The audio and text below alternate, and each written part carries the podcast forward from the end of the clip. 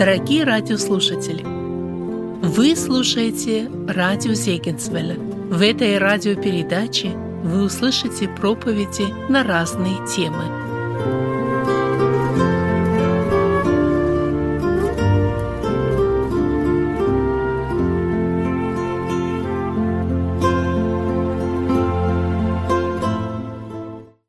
Мы будем сегодня говорить о гордости, и моя тема «Бог смири, смиряет гордых». И э, мне нужны два помощника. Э, пожалуйста, поднимите э, руку два человека вот в этом зале, у кого нет гордости. Есть два человека? Нету ни, ни одного человека. Это значит, тема ко всем относится. Э, вчера один молодой брат преподал мне урок против моей гордости. Э, во время обеда, вот когда у вас игра была, э, я решил прогуляться, пошел туда вот вниз, к заливу, там такой хороший лес, прошел туда, к заливу, все красиво, и стою, думаю, размышляю. Подходит один молодой брат. И мы начинаем с ним разговаривать, я, я, он, он сказал, как его зовут, а потом задает мне вопрос, а как вас зовут? Я на каждой конференции бываю. Я темы говорю. Я шесть лет председатель объединения. Я, э, кто там еще, брат Игорь? Президент. И он мне задает вопрос. Он мне задает вопрос, а как вас зовут? Я понял, что это урок против моей гордости. Я потом узнал, что он только три недели назад как с Украины приехал. Естественно, он не знает, как меня зовут. Гордость. Это проблема всех. Гордость есть у пресвитеров, гордость есть у проповедников, гордость есть у харистов. Есть харисты гордость? У харистов, у тех, кто вот сюда выходят, поют, у тех, кто в волейбол играют, у тех, кто отвечает на вопросы. Гордость – это проблема каждого из нас. И мне нравится английский вариант нашей конференции. Against all odds. Мы должны не просто жить, несмотря на нашу гордость, мы должны быть against, мы должны быть против нашей гордости. И это моя тема сегодня. Откройте, пожалуйста, четвертую главу книги Даниила. Я прочитаю последний 34 стих. Четвертая глава книги Даниила, 34 стих. «Ныне я, Навуходоносор, славлю, превозношу и величаю Царя Небесного, которого все дела истины и пути праведны, и который силен смирить ходящих гордо. Как происходит так, что великие цари лишаются своей власти? Как происходит так, что президента не выбирают, а другого в другой стране выбирают и ставят, и он становится руководителем страны? Книга Даниила говорит нам, что в этом есть участие Бога. Бог определяет, Бог влияет, и мы видим, что причина падения Навуходоносора была его гордость. И то, что мы с вами прочитали сейчас, 34 стих, это последние слова Навуходоносора, которые записаны в Библии. И мы видим, что это слова о Боге, который силен смирить ходящих гордо. Гордость привела к появлению сатаны. Когда он из ангела, он стал противником сатаной. Гордость привела падению многих людей в этом мире, потому что гордость нарушает заповедь, которая дана в Библии, чтобы в нашей жизни не было иных богов. Гордость возводит нас на место Бога, и поэтому является нарушением этой заповеди и является грехом. Бог говорит, я славы моей не отдам никому. Гордость нарушает эту заповедь Божию, потому что гордость приписывает славу нам самим. И мы читаем книги притчи «Гордость очей и надменность сердца, отличающие нечестивых грех». Писание всегда предупреждает нас об опасности гордости – как-то я читал, что Мухаммед Али, это, это звезда э, бокса, мое время. Э, и вот на пике своей славы он э, летел на самолете, и к нему подходит стюардесса и говорит, пожалуйста, пристегните ремень. И Мухаммед Али отвечает ей на это, супермену ремень не нужен. И тогда стюардесса ему говорит, супермену и самолет не нужен. Среди вас есть супермены? Среди вас есть те, кто так гордо могут ответить на какой-то вопрос, который встречается в жизни вашей. Мы видим, что проблемой Навуходоносора тоже была гордость. Именно по этой причине он воздвиг огромного истукана. Это была гордость, и Бог смирил Навуходоносора, и потом Бог помиловал его. И в этом наш наша тема, это урок, который мы должны с вами увидеть. Но эта история, которая записана в 4 главе книги пророка Даниила, это не только история, Дани... Э, не только история Навуходоносора. Это то, что происходит с любым человеком, который идет путем Навуходоносора. Это история каждого из нас. И через эту историю Бог предупреждает каждого монарха, каждого царя, каждого президента, который стремится поставить свой престол выше престола Божьего. Бог предупреждает, это предупреждение для каждого правителя. Навуходоносор – это символ того, как Бог смиряет ходящих гордо. Но кроме того, это предупреждение для каждого из нас, которые никогда не станут, может быть, из вас, никто не станет президентом, правителем какой-то страны, но каждый из нас создает свое собственное царство. Каждый из нас заботится о своем царстве, каждый из нас ставит престол, каждый из нас пытается восседать на этом престоле, ожидая славу вокруг, эта история обращается к каждому из нас, потому что, как мы слышали вчера, что в конечном итоге будет только одно вечное царство. Это царство Иисуса Христа. Эта история говорит нам об этом. И мы слышали, что начало этой главы, оно говорит о том, что это было письмо Навуходоносора. Четвертая глава – это письмо, которое написал сам Навуходоносор. Языческий царь, который написал письмо. И мы читаем, что в этом письме он говорит эти слова, которые э, мы читаем с вами э, в первом стихе. «Я, Навуходоносор, спокоен был в доме и благоденствовал в чертогах, но я видел сон. Царю Навуходоносору приснился сон. Почему нам снятся сны? Ученые до сих пор думают об этом, изучают, и до сих пор так и не могут прийти к выводу, почему людям снятся сны. А, одни говорят, что от снов нет никакой пользы, другие говорят, что сны необходимы для нашего умственного, эмоционального а, развития и отдыха, но люди до конца не знают, в чем причина и в чем смысл снов. Библия говорит, что Бог говорит однажды, в Ветхом Завете написано. И когда люди этого не понимают, Он говорит другой раз. И там написано во сне, в ночном видении – когда сон находит людей во время дремоты на ложе, он открывает у человека ухо и запечатлевает наставление, чтобы отвести человека от какого-либо предприятия, удалить от него гордость. Бог работал в то время над Навуходоносором. Он увидел этот сон, и у Бога была цель через этот сон, чтобы удалить гордость от сердца Навуходоносора.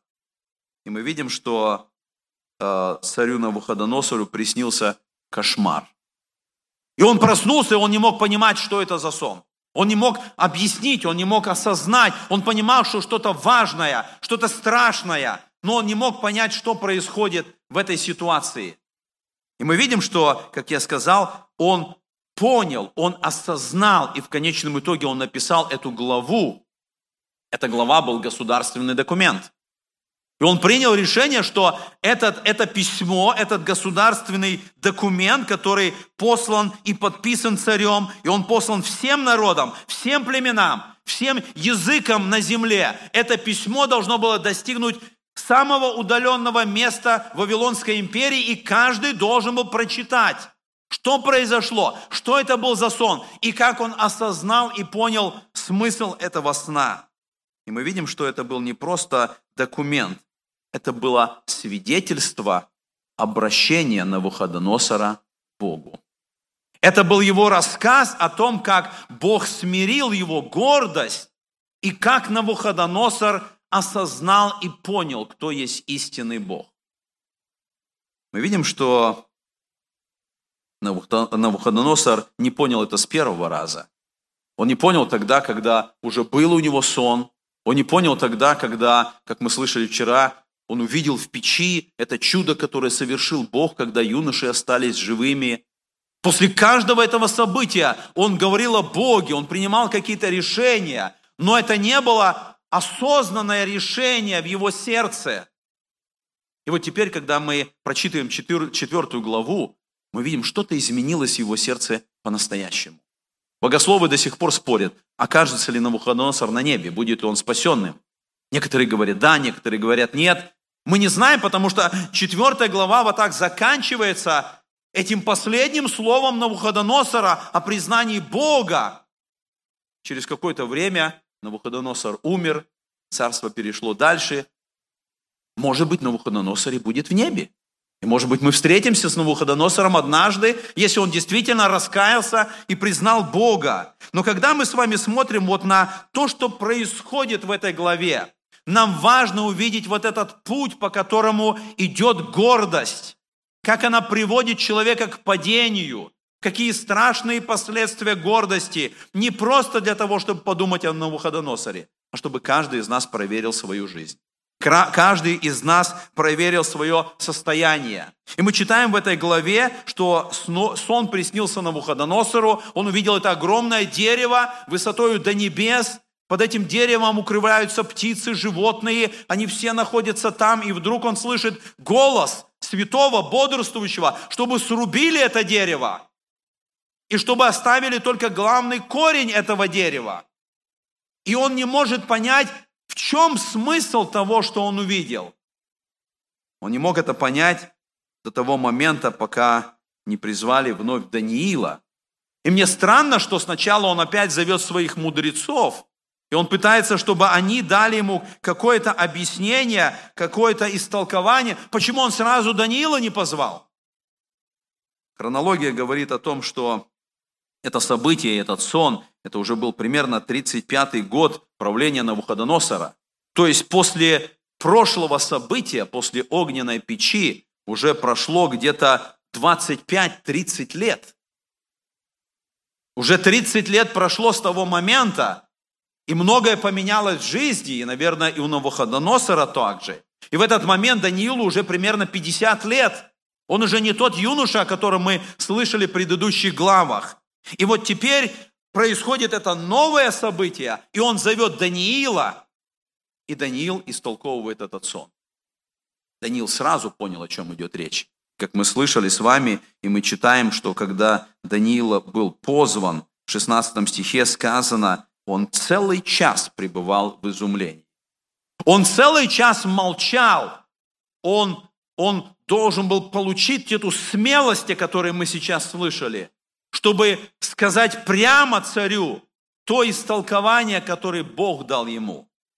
И он говорит это истолкование, что это дерево, которое видел Навуходоносор, это сам царь, это ему Бог дал эту власть, это ему Бог дал право царствования.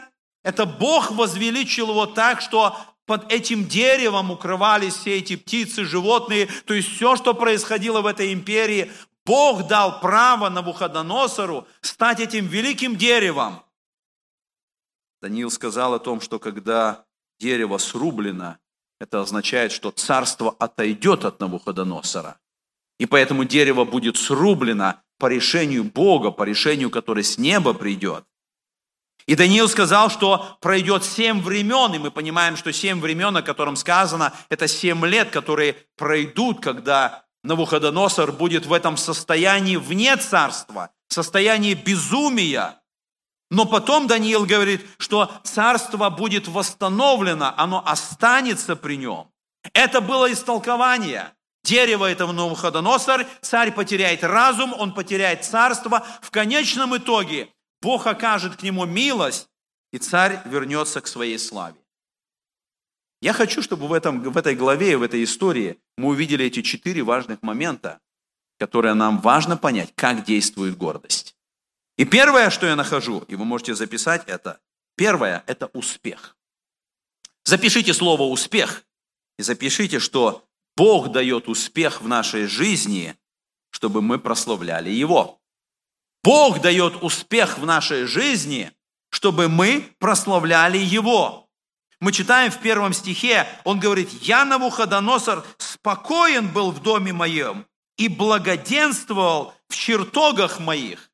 У него был успех в этот момент. Бог дал ему успех для того, чтобы он прославил Бога. История говорит о том, что Вавилон это был огромный город. Подобно как задолго до этого была э, построена на этом месте Вавилонская башня, которая в то время была выше всякого воображения. Вот сегодня археологи, они восстанавливают образ того великого города Вавилона, который был построен Навуходоносором. Некоторые считают, что население Вавилона в то время был 1 миллион человек. Археологи говорят, что в этом городе было одно из семи чудес света. Это были висячие цари, э, висячие сады царевни Амиты. Амита была жена Навуходоносора. Он взял ее из области Мидии. И эта Мидия, это была область, где был прекрасный ландшафт, было много зелени. И Навуходоносор решил, то, что в этой Мидии, где выросла его жена, восстановить и сделать в самом Вавилоне. И он построил эти висячие сады.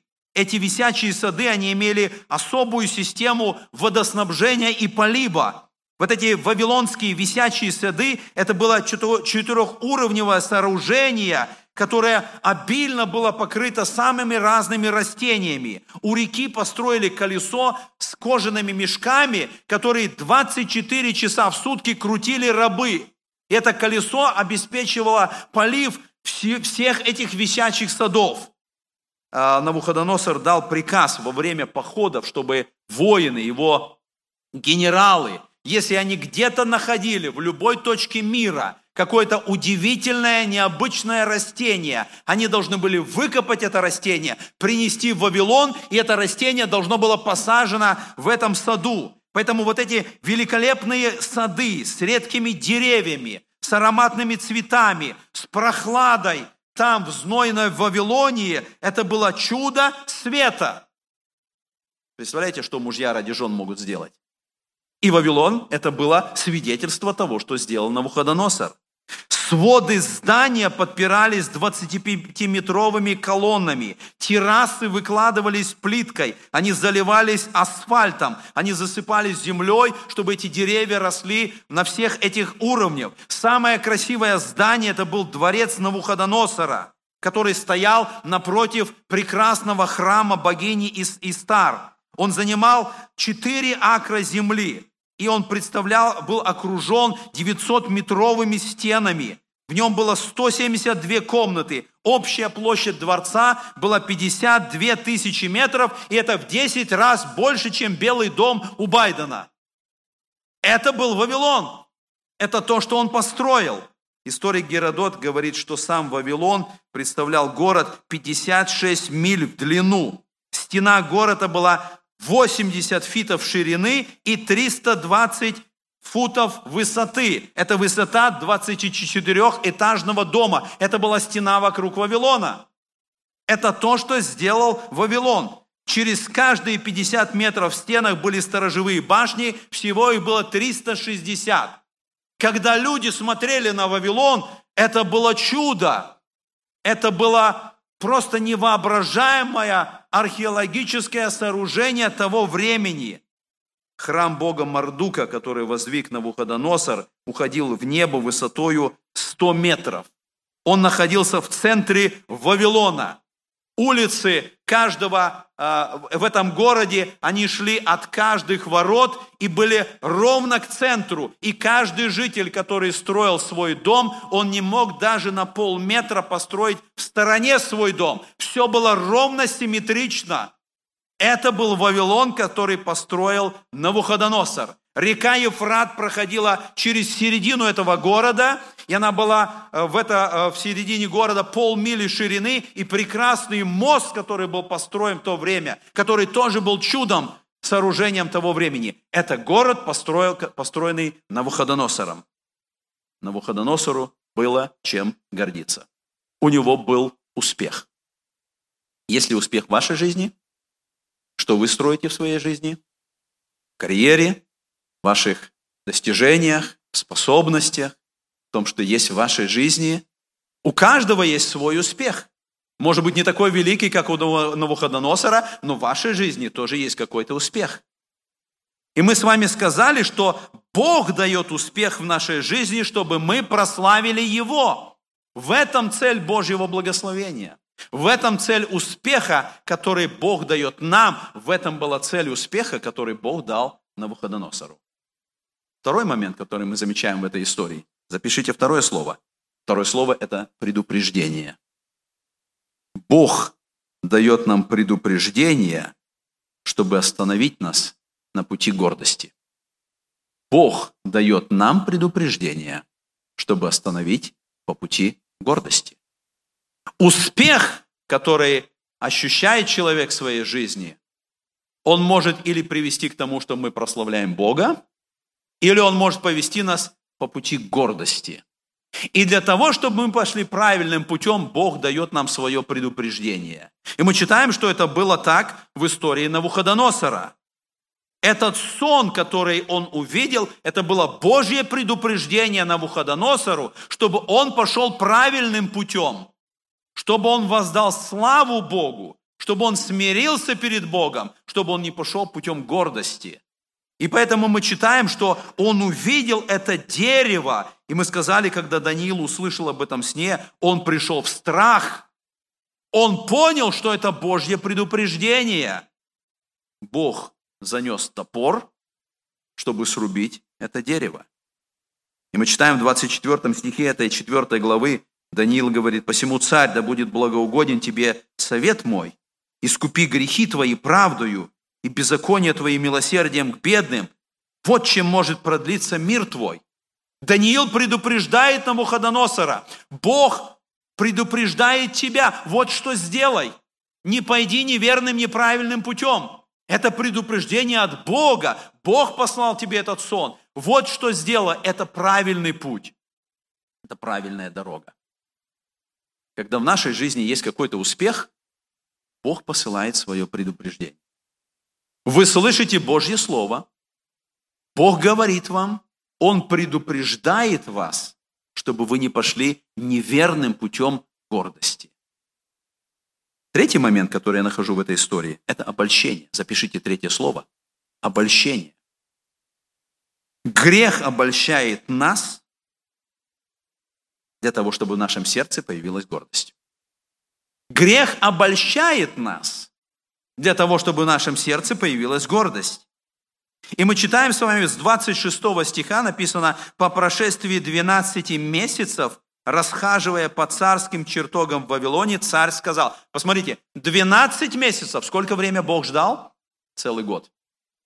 Бог сказал предупреждение, и 12 месяцев Бог дал время Навуходоносору, чтобы он осознал свое состояние, чтобы он увидел неправильное направление для того, чтобы он смирился перед Богом.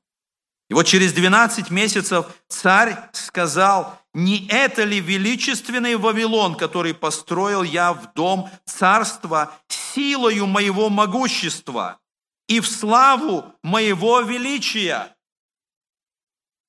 Бог предупредил Навуходоносора, но он так и не принял это. И мы видим в этих словах, которые он произносит через год, всю славу он воздает самому себе.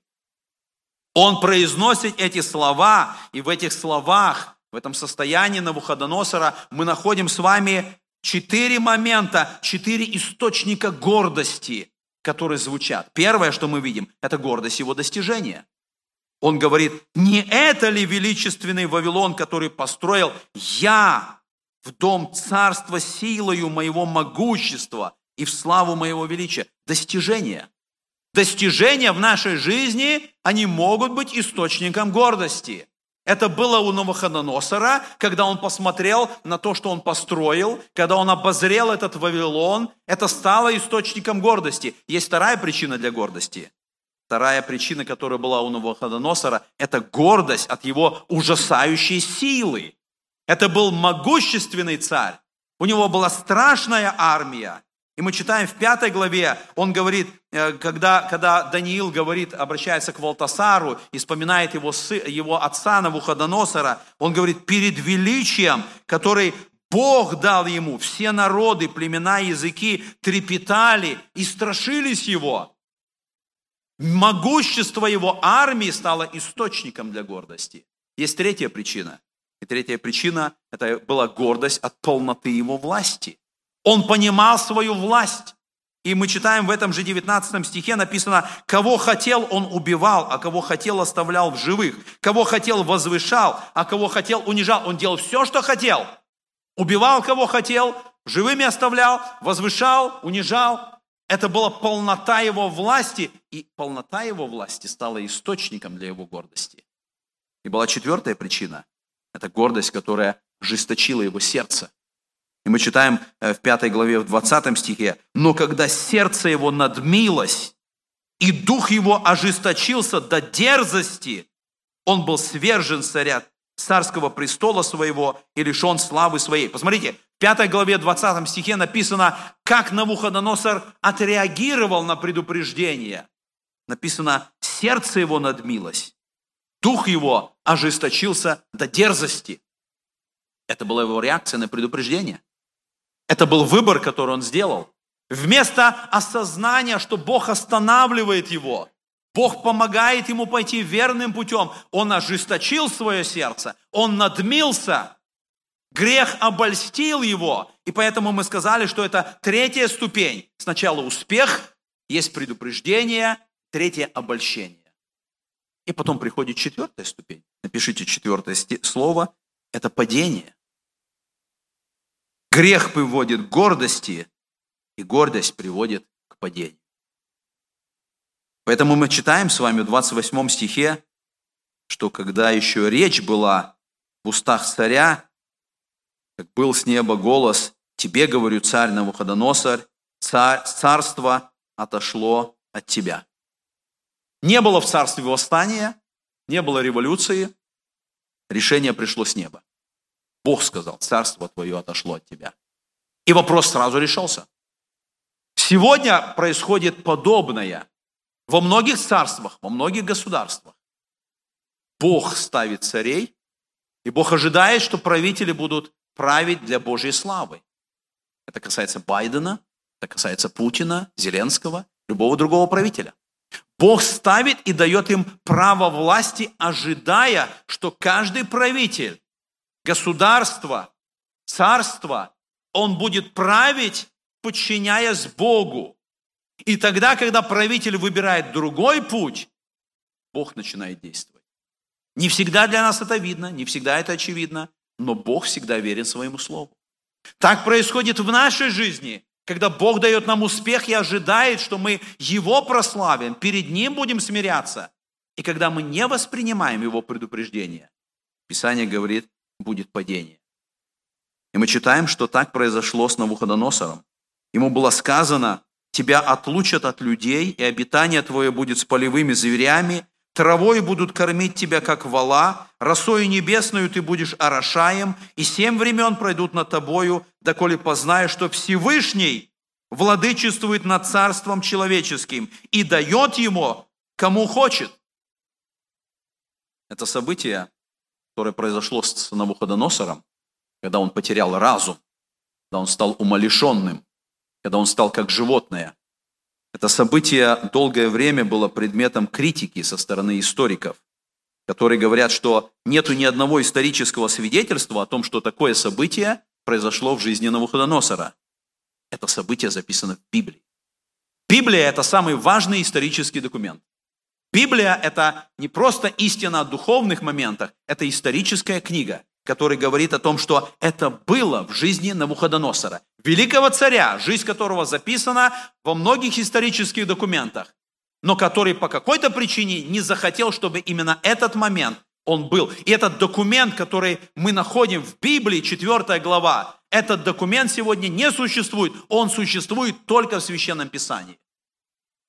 Есть свидетельство, табличка, которая находится в Британском музее под номером 34133. В 1975 году профессор Грейсон опубликовал перевод этой таблички. И в ней идет описание непонятного поведения Навуходоносора. Об этом придворные, которые были рядом с царем, сообщили сыну, Навуходоносора. Жизнь потеряла для него смысл, он давал противоречивые приказы, он отказывался внять советом своих помощников, он не проявлял никаких чувств своим детям, он отказался от своей семьи, он не выполнял свои обязанности как глава государства, и даже то, что просили его придворные, он не исполнял. Что произошло с царем? Мы читаем, что сердце человеческое, сказано, отнимется у него и дастся ему сердце звериное. Слово «сердце» указывает на внутреннее состояние человека, на его разум, на его волю, на его эмоции. Бог отнял разум у Новоходоносора. Его разум стал разумом животных. Мы иногда думаем, что мы такие умные, потому что мы много учились, много, много знаем, много получили. Библия говорит в этой истории, Бог дает разум. Это не просто наше достижение, Бог дает разум, и Бог может отнять разум. Бог дал этот разум Навуходоносору, и пришел момент, Бог отнял разум. Некоторые источники говорят, что Навуходоносора поразила психическая болезнь под названием ликотрофия, когда человек начинает чувствовать и воспринимать себя животным. Некоторые психиатры сегодня, они говорят, что ликотрофия – это форма э, шизофрении. Царь Навуходоносор начал действовать как вол, как животное. Что это было за расстройство психики, мы не знаем, но мы знаем, что Бог наказал Навуходоносора. Мы не знаем, как точно это происходило. Может быть, он был в каких-то загородках, потому что мы читаем с вами Писание, говорит, что ты в узах железных и медных среди полевой травы будешь орошаем. Может быть, его закрыли в клетку, потому что он стал безумным. Он потерял разум в этой ситуации. Поэтому, когда мы смотрим на то, что произошло, 14 стих говорит, повелением бодрствующих это определено, и по приговору святых назначено, дабы знали живущие, что Всевышний владычествует над царством человеческим и дает его кому хочет – и поставляет над ним униженного между людьми. Эта история записана для этого, чтобы мы увидели опасность гордости, чтобы мы смирились перед Богом, чтобы мы осознали, Бог дает нам разум, и Бог может забрать разум. Когда мы не принимаем Его предупреждения, когда мы считаем, что это мои достижения, и мы видим, что так произошло с Навуходоносором. Потому что гордость – это восстание против Бога. Гордость – это идолопоклонство. И мы смотрим с вами на эту историю и задаем вопрос, а как в нашей жизни проявляется гордость? Никто из нас не построил царство, никто из нас не добился таких великих сооружений. Я хочу отметить четыре момента, когда в молодежи проявляется гордость. Я хочу, чтобы каждый из вас подумал, может быть, в вашей жизни это есть. Первое, что я вижу, это гордость лжедуховности. Гордость лжедуховности, когда вы всем стараетесь доказать, что вы духовные. Когда вы не воспринимаете какие-то обличения Священного Писания о грехе, потому что у вас все нормально. Вы духовные, вы суперхристианин, вы даже меняете интонацию и голос, когда вы говорите о духовных вопросах, вы особым образом готовитесь к молитве, и вы молитесь подготовленной молитвой, чтобы люди слышали, как вы молитесь чтобы у людей сложилось впечатление о том, что вы более духовные, чем другие, что вы много знаете, у вас есть стремление к какому-то духовному почету, чтобы люди отзывались о вас, о каком-то, а, как, о, о, о, о таком достигаемом положении духовного человека. Вы всем рассказываете, сколько вы молитесь, и вы молитесь так, чтобы вас видели, чтобы вас слышали. Вы молитесь вслух особым образом, но никогда так не молитесь, когда вы наедине сами с Богом. Лжедуховность – это тогда, когда вы поститесь и рассказываете другим, как много вы поститесь. Вы все делаете для того, чтобы показать, насколько вы верующий христианин и духовный. И это лжедуховность, которая является признаком гордости. Второй момент, когда проявляется гордость, это гордость знания. Гордость знания, когда вы всеми силами стараетесь показать, что вы что-то знаете, что вы умные. Эта гордость проявляется, когда вы никогда не принимаете, когда вас стараются научить. Служители или родители или друзья. Вы не принимаете, потому что вы все знаете. Ваш обычный ответ – да, я уже знаю, да, я читал об этом, да, я все это уже давно проходил, я все это знаю. Вы всегда доказываете свою правоту. Вы всегда много имеете аргументов, чтобы отстоять свою точку зрения. Вы используете умные слова и потом объясняете, что это значит, чтобы другие это поняли. Это все гордость знания. Вы никогда не признаете, что вы не правы. Вы никогда не, не просите прощения, когда вы действительно не правы. Вы любите критиковать и унижать других. Вы знаете много технологий сегодня, и вы унижаете даже своих родителей, которые не разбираются в этом и не понимают. И вы надменно относитесь, потому что вы-то знаете все сегодня современное. Вы-то понимаете, у вас постоянный негатив и недовольство. Это все гордость знания, которая сегодня может поразить вас. Третье – это гордость силы. Когда вы гордитесь тем, что вы можете сами сегодня что-то сделать. Эта гордость проявляется, когда вы контролируете всех и все, что происходит вокруг вас. Когда вы манипулируете другими людьми ради тех целей, которые у вас есть, когда вы проявляете гнев и давление, когда не получается так, как вы бы хотели, когда вы чувствуете удовлетворение, когда вам подчиняются, и когда слушают то, что вы говорите, когда вы нарушаете установления, церковные правила, то, что принято в вашей церкви, потому что вы имеете на это право, и вы не считаете, что это что-то важное и нужное. Гордость силы проявляется, когда вы не позволяете, чтобы другие принимали решения. Ваше решение всегда должно быть в действии. Когда вы никогда не благодарите Бога, когда вы никогда не благодарите людей за то, что они делают. Гордость силы тогда, когда вы обманываете и преувеличиваете то, что вы на самом деле и не сделали. Гордость силы – это тогда, когда вы считаете, что Бог должен оценить то, что вы сделали, в вашем деле, в вашем служении. Бог должен не забыть и заметить это. Гордость силы проявляется, когда вы считаете, что вы финансово независимы. У вас достаточно денег, у вас прекрасная работа, у вас самая крутая машина, и вы хвалитесь тем, что у вас есть в вашем имуществе, вы показываете эту гордость силы. Когда вы не уважаете людей, вы не уважаете их время, вы опаздываете, потому что вас должны ждать. Гордость силы проявляется, когда вас вы, вы, вы, вас критикуют, и вы обижаетесь. Вы не готовы принимать то, что вы не правы. Вы не готовы принимать критику. Вам трудно прощать, вам трудно забывать. Вы думаете, что все вам завидуют, и поэтому к вам так относятся. Это гордость силы.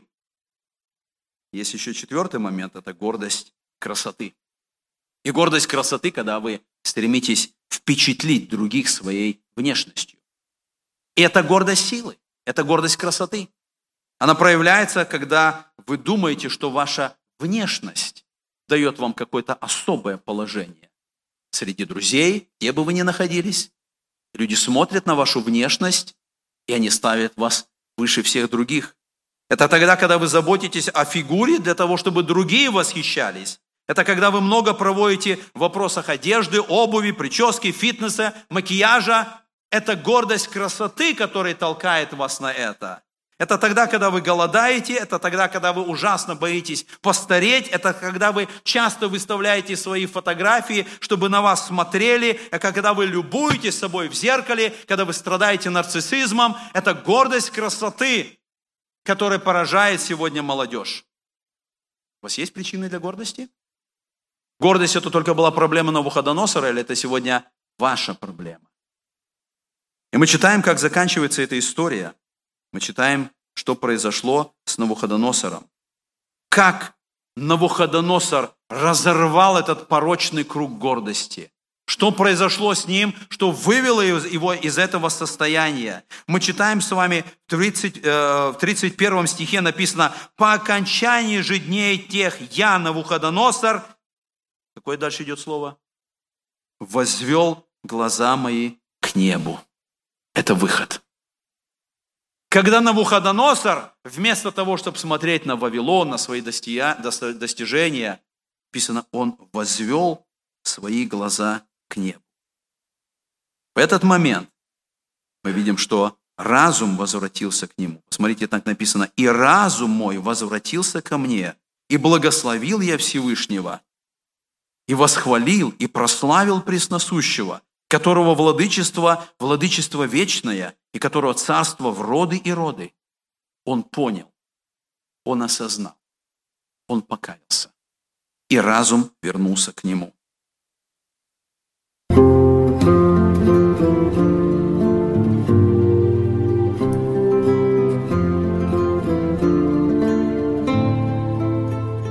Эту проповедь вы можете найти на сайте salvationbaptistchurch.com. Вы слушали радио Зегенсвелля «Волна благословения», город Детмал, Германия.